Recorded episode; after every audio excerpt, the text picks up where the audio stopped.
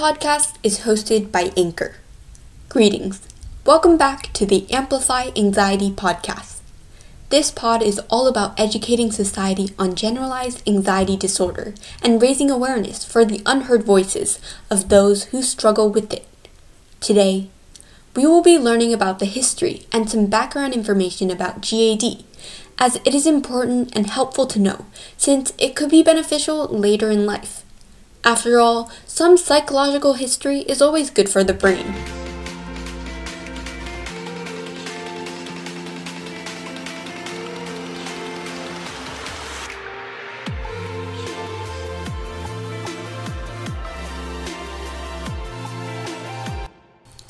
Generalized anxiety disorder used to be a subcategory under the symptoms of neurasthenia, an ambiguously defined illness.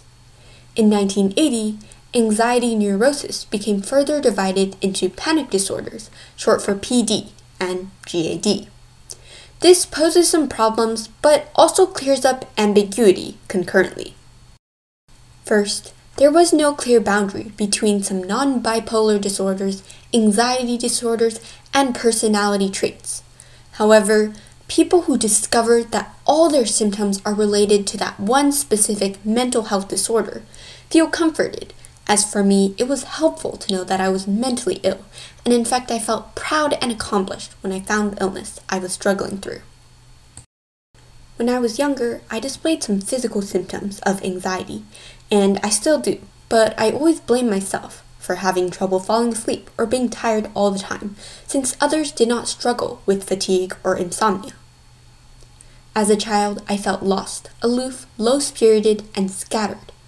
Once I realized I had GAD, I also realized that it wasn't my fault and I had no control over my worries. Subsequently, I felt better, happier, relieved, and a bit more at ease. Further, I felt protected, less marginalized, less vulnerable, and also more aware of my mental health. Research shows that once a patient knew that they have a disorder, they feel a sense of belonging and feel more like an average human. Now, we will discuss three key terms involved with the precursor and the history of GAD. The first term is panophobia.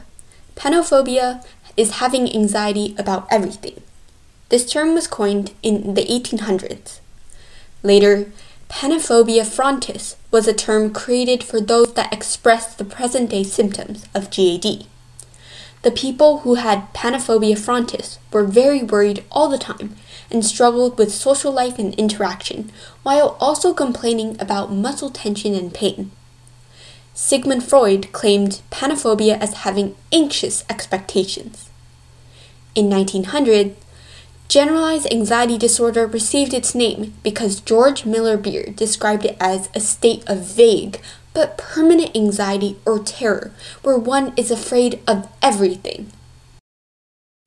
The second term is neurasthenia, which, according to American Heritage, is a group of symptoms including chronic physical and mental fatigue, weakness, and generalized aches and pains, formerly thought to result from exhaustion of the nervous system, and now usually considered a psychological disorder.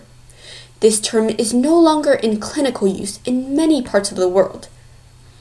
However, it was the most successful diagnostic term at the time categorized by Beard. Neurasthenia is more important to the history of panic disorders, but the definition has evolved since then and is obsolete in some areas of the world. The last term is anxiety neurosis, which is a mental health disorder involving lots of anxiety, worry, and fear, impacting one's life and day-to-day activities. It was a broad category. Before the turn of the 20th century, we wind up with two separate mental health disorders, panic disorders and general anxiety disorder. Today, DSM-5 diagnostic criteria is used to prognose modern GAD. There are 5 symptoms, and if a patient has 2 or more of the 5 from a day-to-day basis, they are said to have GAD. However, we will talk about contemporary GAD history in a later episode. We hope now you understand more background information and history of generalized anxiety disorder. Thanks for tuning in with us. We really appreciate your time and hope to see you in our next episode where we talk about the benefits of GAD.